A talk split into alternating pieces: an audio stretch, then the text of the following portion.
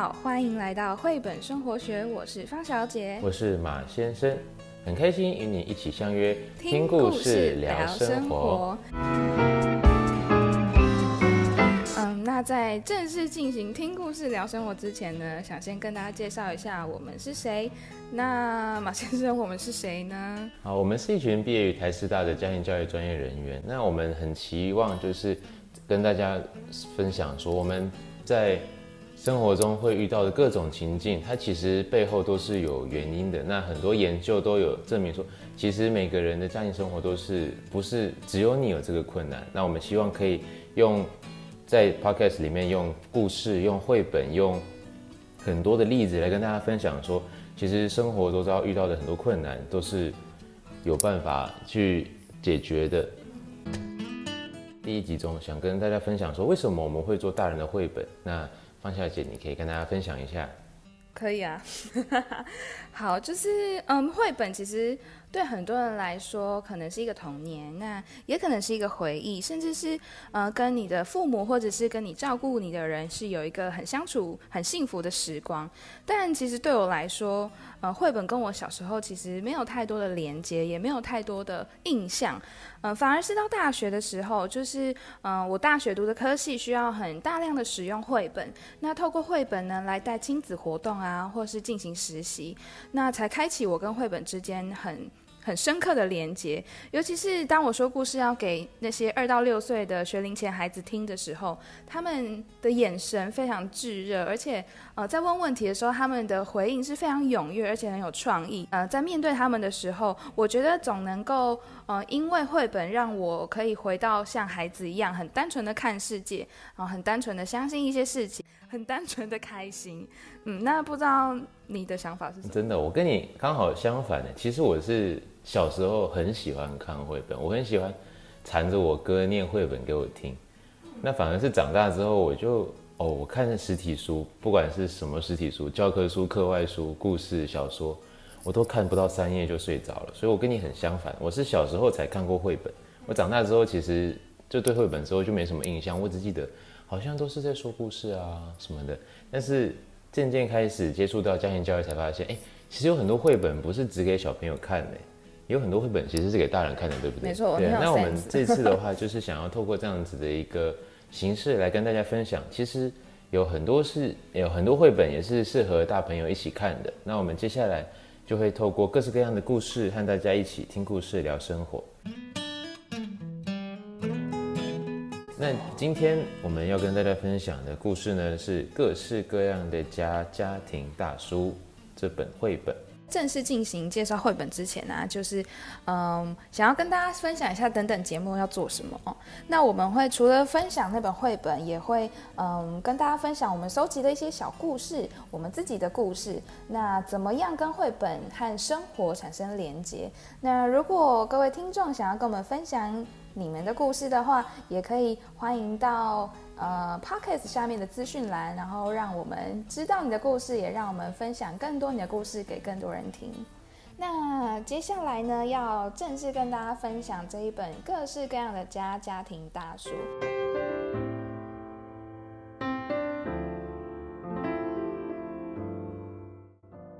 那这本书是在说什么呢？那这本书是其实是带着我们从呃家庭的成员。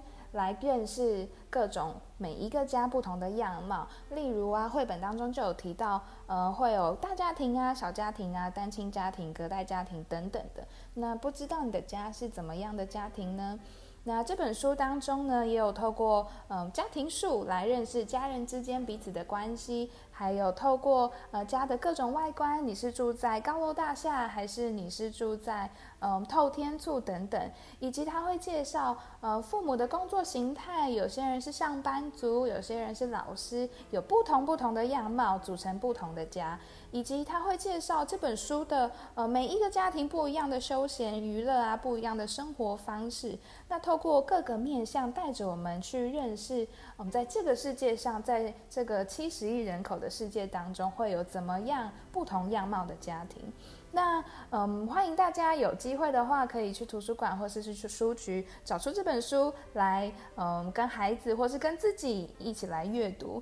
那也邀请大家在阅读完这本书之后，可以思考一下这以下两个问题哦，就是看完这本书啊，你会觉得跟自己的连接是什么？或者是呃，你对这样子不同的家的样貌，或者是不同的家的生活形态，你自己的看法是什么？那第二个问题是，那如果呃你把自己放在这个情节当中，那你会有什么想法呢？那不晓得马先生，你刚刚听完我呃稍微简述一下这本绘本，那你要不要跟我们分享一下？就是那你们家是怎么样的家？有哪一些成员呢？我们家其实超级阳盛阴衰哦，因为我们家除了我爸妈之外是三兄弟。那我是老幺，所以我妈我们家其实除了我妈妈之外，其他都是男生，甚至我们家还有养宠物，是三只公狗，连狗都是男生。对，连狗都是公的，都是男生，所以我们家其实有七个男生。你们是男宿哎？我们对，我可以这样讲，我们是男宿啊。我妈可能有点像射箭的感觉。对，但是我爸妈他们其实是一起上班的，他们一起开了一间公司。所以他们很早就出门，然后很晚才回来。那小时候，其实我们家三兄弟就要负责自己照顾家里，要打扫干净，然后要准时吃饭、做作业，然后提早准时去睡觉，这样。蛮自己照顾自己的。对啊，甚至其其实这样讲可能有点有点多，但是其实我的联络部很多都是我大哥签的，因为。我爸妈他们是真的还蛮晚回家，嗯、可能有时候会超过十二点。还好不是你自己偷钱，我小时候会自己偷钱，不知道有没有人小时候会自己。可能都经历过了，但是我哥哥他们都可以帮我签，所以还 OK。对啊，当然如果有时候他们不愿意的话，那我就是把联络簿摊在桌上，到了早上还是没有人签，嗯，那为了不会被罚，老师罚，嗯，你知道的，就是，嗯，大家都知道，对，大家都知道，我就不说了。所以我们家其实。真的是，我觉得蛮特别的，而且因为我不是我爸爸不是台湾人，他是马来西亚人，所以其实好一阵子他就回马来西亚那边照顾奶奶，所以我们家其实蛮长时间都是两地这样子跑来跑去的。嗯，对啊，那其实我觉得这样子的话，通通勤两地的这样子的一种家庭文化就会造成蛮大的一个影响。我们会觉得，哎，其实为了去找到自己的爸爸。所以要花很长的时间去准备，可能要订机票，要跟学校那边看说，哎，这个年假会不会有什么事情？学校有事情，还是整学学同学之间有没有活动？如果都没有，或者是就是也有活动，那是不是又这次要错过去找他的机会，找爸爸的机会？嗯，对啊，这会变成我们家很常在讨论的一个话题。嗯嗯，好特别哦。那在你们家有没有发生过一些？就是比较好笑啊，或是比较白痴的事情跟我们分享，因为感觉你们家的形态是算也是蛮特别的形态。很很白痴，很好笑吗？嗯，呃，我可以举一个我觉得蛮有趣的例子。我小时候，我们家刚刚有提到嘛，我们三兄弟都会自己做家事。嗯，有一个蛮特别的做法，是我们家以前的不拖地的，是用擦地板的方式，所以我们会拿趴着擦吗？趴着擦，跪在地上擦的那种方法。哦，好辛苦哦。还好，我们把这个当做一个游戏。我妈妈她就会调肥皂水，嗯、然后把整个家地板都洒满肥皂水之后，我们三兄弟就把衣服脱掉，穿着一条内裤，拿着一条抹布。我以为 把衣服脱掉，拿着衣服擦。还把身上衣服脱掉，没有那么可怜。我们是把衣服脱掉，因为你整个地板都是湿的嘛，所以如果还穿着衣服，就很容易湿掉。对，很容易湿掉，所以我们就没有穿衣服，就一条内裤，一条抹布这样。然后三兄弟就在地上滑来滑去，而且就是很像游乐园，很像游乐园。就是不知道大家有没有去过夜市，各位听众朋友们有没有看过那个弹珠台的那种游戏？我们三兄弟就变成三颗弹珠，在家里的地板上面弹来弹去。哦。对，然后大概这样玩了一两个小时之后，地板也都拖干净了。嗯。然后我们也都累了，所以再把地板擦干，然后我们就去睡午觉。嗯。对，然后一觉起来，直接天暗天黑吃晚餐这样。嗯嗯嗯嗯嗯，那你刚刚说就是呃，你有两个哥哥，所以你是家中就是排行最小的。然后那想问一下，就是排行最小，有时候可能就是会被排挤啊，或者是或者是相对来说会特别被疼爱。那不晓得在你们家就是你的地位是怎么样？然后那会不会想要交换一下这个位置？那如果你想交换，你可能会想要跟你家里面的谁交换？最小，我觉得作为老幺有好有坏。你地位也是最小吗？我地位也是最小，包括我们家狗算进去的话，我们家我排行老七这样子。你比狗还要小，好可怜哦。狗地位很崇高哎，全家人都很宠他们啊，所以比不过，比不过。对，那小时候其实我觉得坏处就在于，因为哥哥他们跟我各差三岁，我跟二哥差三岁，又跟大哥差再差三岁，所以其实是那个。我国小的时候，我大哥就已经国中了，然后我很少跟我哥哥他们在同一间学校里，那年纪的差距就会造成有时候会有一些话题的不同。可能我还在妈妈咋抠的时候，我二哥他们、大哥他们已经开始，可能那个时候已经有线上游戏啊，或者是他们会跟同学出去玩。那我觉得幸运的是，是我哥他没有就嫌弃我说，哎，你就在家，我要出门不管你了。他如果他同学 OK 的话，他们就会问我说：“哎，要不要一起去打球？”虽然我那个时候胖胖的，然后又比较矮，比较小一只，嗯，但他们都不会嫌弃说：“哎，就因为这样子不带我出去。”哇，好有爱哦！但是坏处就是我跟他们打架，我永远打不赢，因为他们太他们太大只了，了，而且我跟你讲，胖子，我跟你分享一个小小的秘密哦，嗯、胖子有一个很可怜的弱点，什么？就是如果你去掐胖子的肥肉。那真的是痛到你一瞬间就投降，我真的是很痛，是不是？很痛，跟被电到一样。所以我只要跟我哥打架，他就会想办法，然后掐我的脖子后面的肉，或者是掐我的腰间的肥肉。他只要掐下去，我直接认输，因为真的太痛，痛到我动不了。好可怜哦。所以我跟他打架，我永远没有赢过。嗯。如果真的今天有机会交换呢？嗯，我觉得我们家人的角色其实都不错。那如果说要问我以现在的状态来选一个家人做交换的话，嗯，我可能会想要跟我二哥交换。哦，为什么？因为长得特别帅吗？哦，没有，我二哥，嗯，我如果说他帅很怪，因为很多人说我们长得很像，但是我二哥很，他有几个特点是我非常欣赏的。首先是他的外形，嗯，他刚才跟我长得很像，但他高了我十公分吧。哦，我二哥号称一九零，根本就超过。好高哦。对。然后他是有几个个性上的特质是我很欣赏，然后也想要学习的。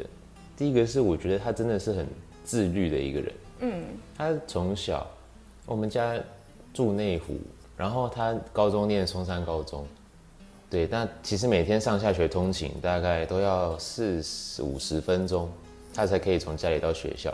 那我那个时候才国中，我走路上学只要五分钟而已。对，可是因为我。放学的时候都会留在学校跑步啊、打球，想要减肥这样，所以我可能回家都已经六点半、七点。我二哥，我到家的时候他已经可能吃完饭、洗完澡在做作业，甚至有时候可能作业比较少，他已经做完了，然后在念书。对，然后或者是他还会他有学小提琴，所以有时候他还会拉一下小提琴这样子。哇，好有才哦！就是我一个满身臭汗的小胖子回家，然后我哥已经在那边。拉小提琴在那边做作业念书，很优雅的做一切，这样就是很会觉得说这人有病，真的。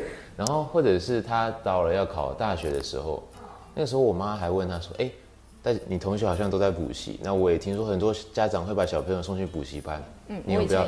对，你要不要去补习？这样，我二哥就说不用，我自己念就 OK 了。那个 OK 真的是超 perfect，他念他后来就这样。”考试，然后上台大财经，哦，就是超强，好厉害哦。对，然后到大学，他也没有说就是荒废学业，没有，他后来也是以很好的成绩毕业，然后一毕业就国外公司就把他挖去上班这样子。嗯，对啊，所以他的自律真的是很令我敬佩的一个点。嗯，而且就是他们念财经的，好像要考很多试啊，好像要考一些执照，然后很多人都是可能考了好几年。那他在大学毕业那一年去当兵，嗯，当兵他们好像要当十个月还十一个月的时候，他就把两张证照都考完了，嗯，然后一退伍就直接去公司上班，就他的自律让他的我觉得啦，让他的人生看起来很顺，很很有规划，然后他也很有那样子的执行力去走到那上面，我非常羡慕这一点。有一种自律，所以带来自由的感觉。对对，没错。哦，在他身上完全实践了这一句话。那相对我而言，就是我会想要跟他换，是因为我就比较随性一点，我可能想好要做什么，可是遇到一个状况，遇到一个事情，或者是有时候好累就想耍废。但是我哥他没有，在他身上我真的是看到了很多值得学习的。而且我跟你讲，如果我今天是女生，我一定要倒追他。怎么说？这是有原因的。你可以想象一个人身高一百九，长得也不算丑，还算顺眼。因为我对我觉得，然后再加上他会运动，会做家事，会做饭。然后他，我们家三只狗之前也是他，就是照顾的好好的。哇！什么遛狗啊、剪指甲、刷牙那些都不在话下。哥哥好优秀哦。超级。然后他开始上班之后，人家都是下班就开始耍废啊、聚餐、喝酒、聊天、玩游戏，他还是继续练他的小提琴，然后时不时的抓一本书回来回家看，而那些书还不是什么小说，我看很多都是一些。心灵成长啊，或者是管理啊，或者是外国的文学这样子，就是他好像无时无刻都在充实自己的感觉，很投资自己。对，哦、我真的觉得很厉害。所以如果我跟他换，我期望就是他会把我现在混乱的人生整理的有条有，嗯，就你就有理有条这样子。相对而言有自律许多，那你的事情可能就会可以 step by step。没错，可以慢慢的希望就是。我跟他生活如果可以交换，他帮我梳理一下，然后我去享受一下那个所谓就是胜利人生的感觉。那这样听起来就是你真的还蛮崇拜你二哥的，对不对？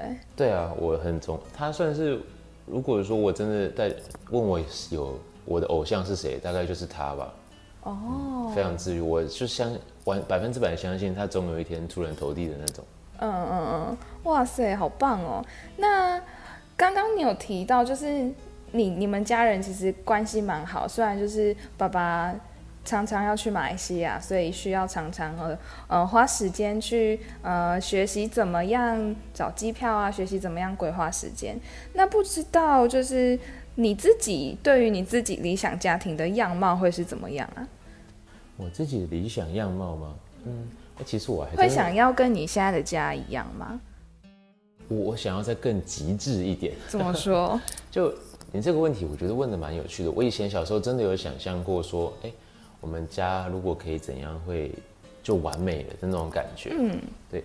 我以前小时候有个幻想，就是因为很常飞来飞去嘛，所以我会觉得，哎，飞出国去找家人是很正常的事情。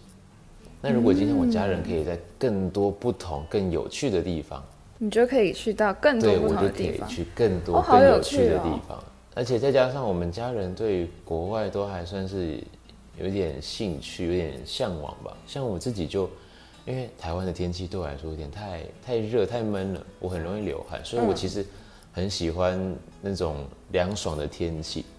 那住起来又要很舒服的话，像是加拿大、北欧这些国家，都是我很想要去看看、去。去生活一阵子的一些地方，对，那像如果我自己在这样子的国家，然后我可能其中家人在台湾，然后像我二哥他现在在香港，然后我爸爸在马来西亚，那我如果要找家人，我就是全，就是你知道全世界飞来飞去的那种感觉，嗯，但是我很，你可以累积很多里程数，没错，哎、欸，这很重要哦，我没想到哎，累积里程数，对啊，对，那这是我之前很理想的一个。感觉啦，但是如果说回到现实的考量，那我会觉得，其实家的话，我觉得平常一点就可以了，就是二三十平的房子，然后跟我老婆，然后如果可以私心想要生两个小孩，对啊，如果我未来老婆同意的话，然后一定要有个姐姐，对，是弟弟还是妹妹没有关系，但是希望是姐姐，嗯，然后住在嗯不要那么吵，不要人那么多的地方，然后。过着上班下班的日子，我觉得就是平平淡淡这样子，很简单的就 OK 了。嗯嗯嗯。对，我不不敢奢求什么住豪宅啊，什么透天厝，那个在台北，嗯，是比较困难的事情。在台北的确要这样很很辛苦。对啊。我可能每天要投资五十块去买一张乐透吧。买房比买乐透还要难呢，比中乐透还要难。对，嗯，好哎，谢谢谢谢马先生跟我们分享这么多。呃，你自己的故事，那的确就像绘本所说的，就是绘本当中提到家里有很多不同的元素，有很多不同的样貌。那我们刚刚也听到马先生家里的故事，其实我刚刚听的时候还蛮多都蛮惊讶的，因为跟我家的故事的确是很很不一样。所以其实对啊，每个家本来就有很不一样的样貌嘛。对，没错。所以其实就是每一个家都有自己很独特的特色，或者是。呃，应该说是优势好了，但是也有可能会有很多很多的问题。但不过今天我觉得透过这本绘本，可以引导我们再去更了解，或是再去更思考。其实家里其实是有很多各式各样的。那当我们接纳我们自己家庭的样貌，不论是好的啊，不论是坏的啊，那这些状况其实就不一定变成问题了，对不对？我觉得这个很有道理。对啊，所以嗯，其实我们嗯，我们鸡汤来了也有为这个绘本来写一篇文章。那这个文章呢，我们会刊登在我们的网站啊，以及我们的脸书上。那其实跟大家分享一下，文章里面有提到，就是嗯，不管你的家里面是什么样子，不管你们家是什么的形态，其实很重要的是嗯，很多样的家，但是重点唯一的核心就是都会有一样的爱，每一个家人之间。都是会有爱的，不管多还是少。对，温暖的结论呢。所以其实，呃，如果能够在在跟家人互动当中，你可以多去了解家人喜欢被爱的方式是什么，那你用他喜欢的方式去爱他。那在你们家人当中，不管是呃原本关系很不好的，但是我相信，呃，透过这个方法，然后一步一步的实践，我相信有一天那个关系会更好的。而且在文当文章当中有提到啊，就是有研究有指出啊，就是呃家庭的呃样貌会影响孩子，但是其实更重要影响孩子的是家人之间陪伴的品质。哦，嗯，就是对，哎，我有一个小故事想要分享。嗯，好啊，那你跟我们分享。真的，就像我刚讲到，我爸爸妈妈他们很长就是很晚才回家嘛，所以其实很多时候我们小时候有事情想要讲。我都找不到爸妈来说，我就会变成跟我哥分享。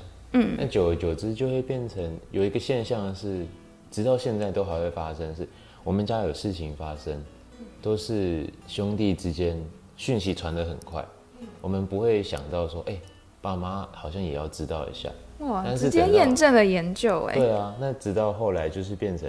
我们慢慢有想到这件事情，哎、欸，其实这件事情也可以跟爸妈讲一下，对啊，才会打个电话跟爸爸妈妈说，嗯，不然一开始我们家真的就是三兄弟知道，好像就全家都知道了，哦，对啊，会有这种感觉。对，跟你分享，我觉得，哎、欸，真的讲中了，完全讲到我们家的心情。对啊，所以其实，所以其实就是良好的互动啊，良好的陪伴，主要是陪伴啦，会是一个家当中其实很重要的幸福元素。真的，嗯，嗯，那当我们可以很专注在彼此的时候。我们就可以创造跟彼此之间那个支持感，或者是那个归属感。嗯嗯。那当我们不只是你们兄弟之间啊，你我觉得你们很棒哎，就是也呃学着把这个网络更扩扩到父母那边去。对，所以是因为我现在自己在做家庭教育这块啊，嗯嗯嗯，真的是这几年才产生改变哦。对啊，所以其实很棒哎，嗯，对啊，所以当我们。当我们就是呃学着陪伴彼此，那学着用好的方式陪伴彼此，我们其实可以让我们的家，呃我们的家也会变成我们每一个阶段一个很温暖的港湾。嗯嗯。那那个文章，听众朋友要在哪里才可以看到呢？在我们的网站上，或者是我们的脸书上面都会都会有哦。OK，那我们就连接会在 Podcast 的资讯栏里面，各位。大家记得点来看哦，是一个很棒的文章。OK，那今天的绘本各式各样的家家庭大书的分享就到这边。那如果听众朋友还有想要听哪一本绘本，和我们一起聊生活，欢迎到资讯栏的链接跟我们分享哦。没错，很期待收到大家的很多很多很多很多的回应哦。那今天的绘本生活学就到这边喽，很期待下次跟大家一起继续听故事聊生活。大家拜拜，拜，下次见。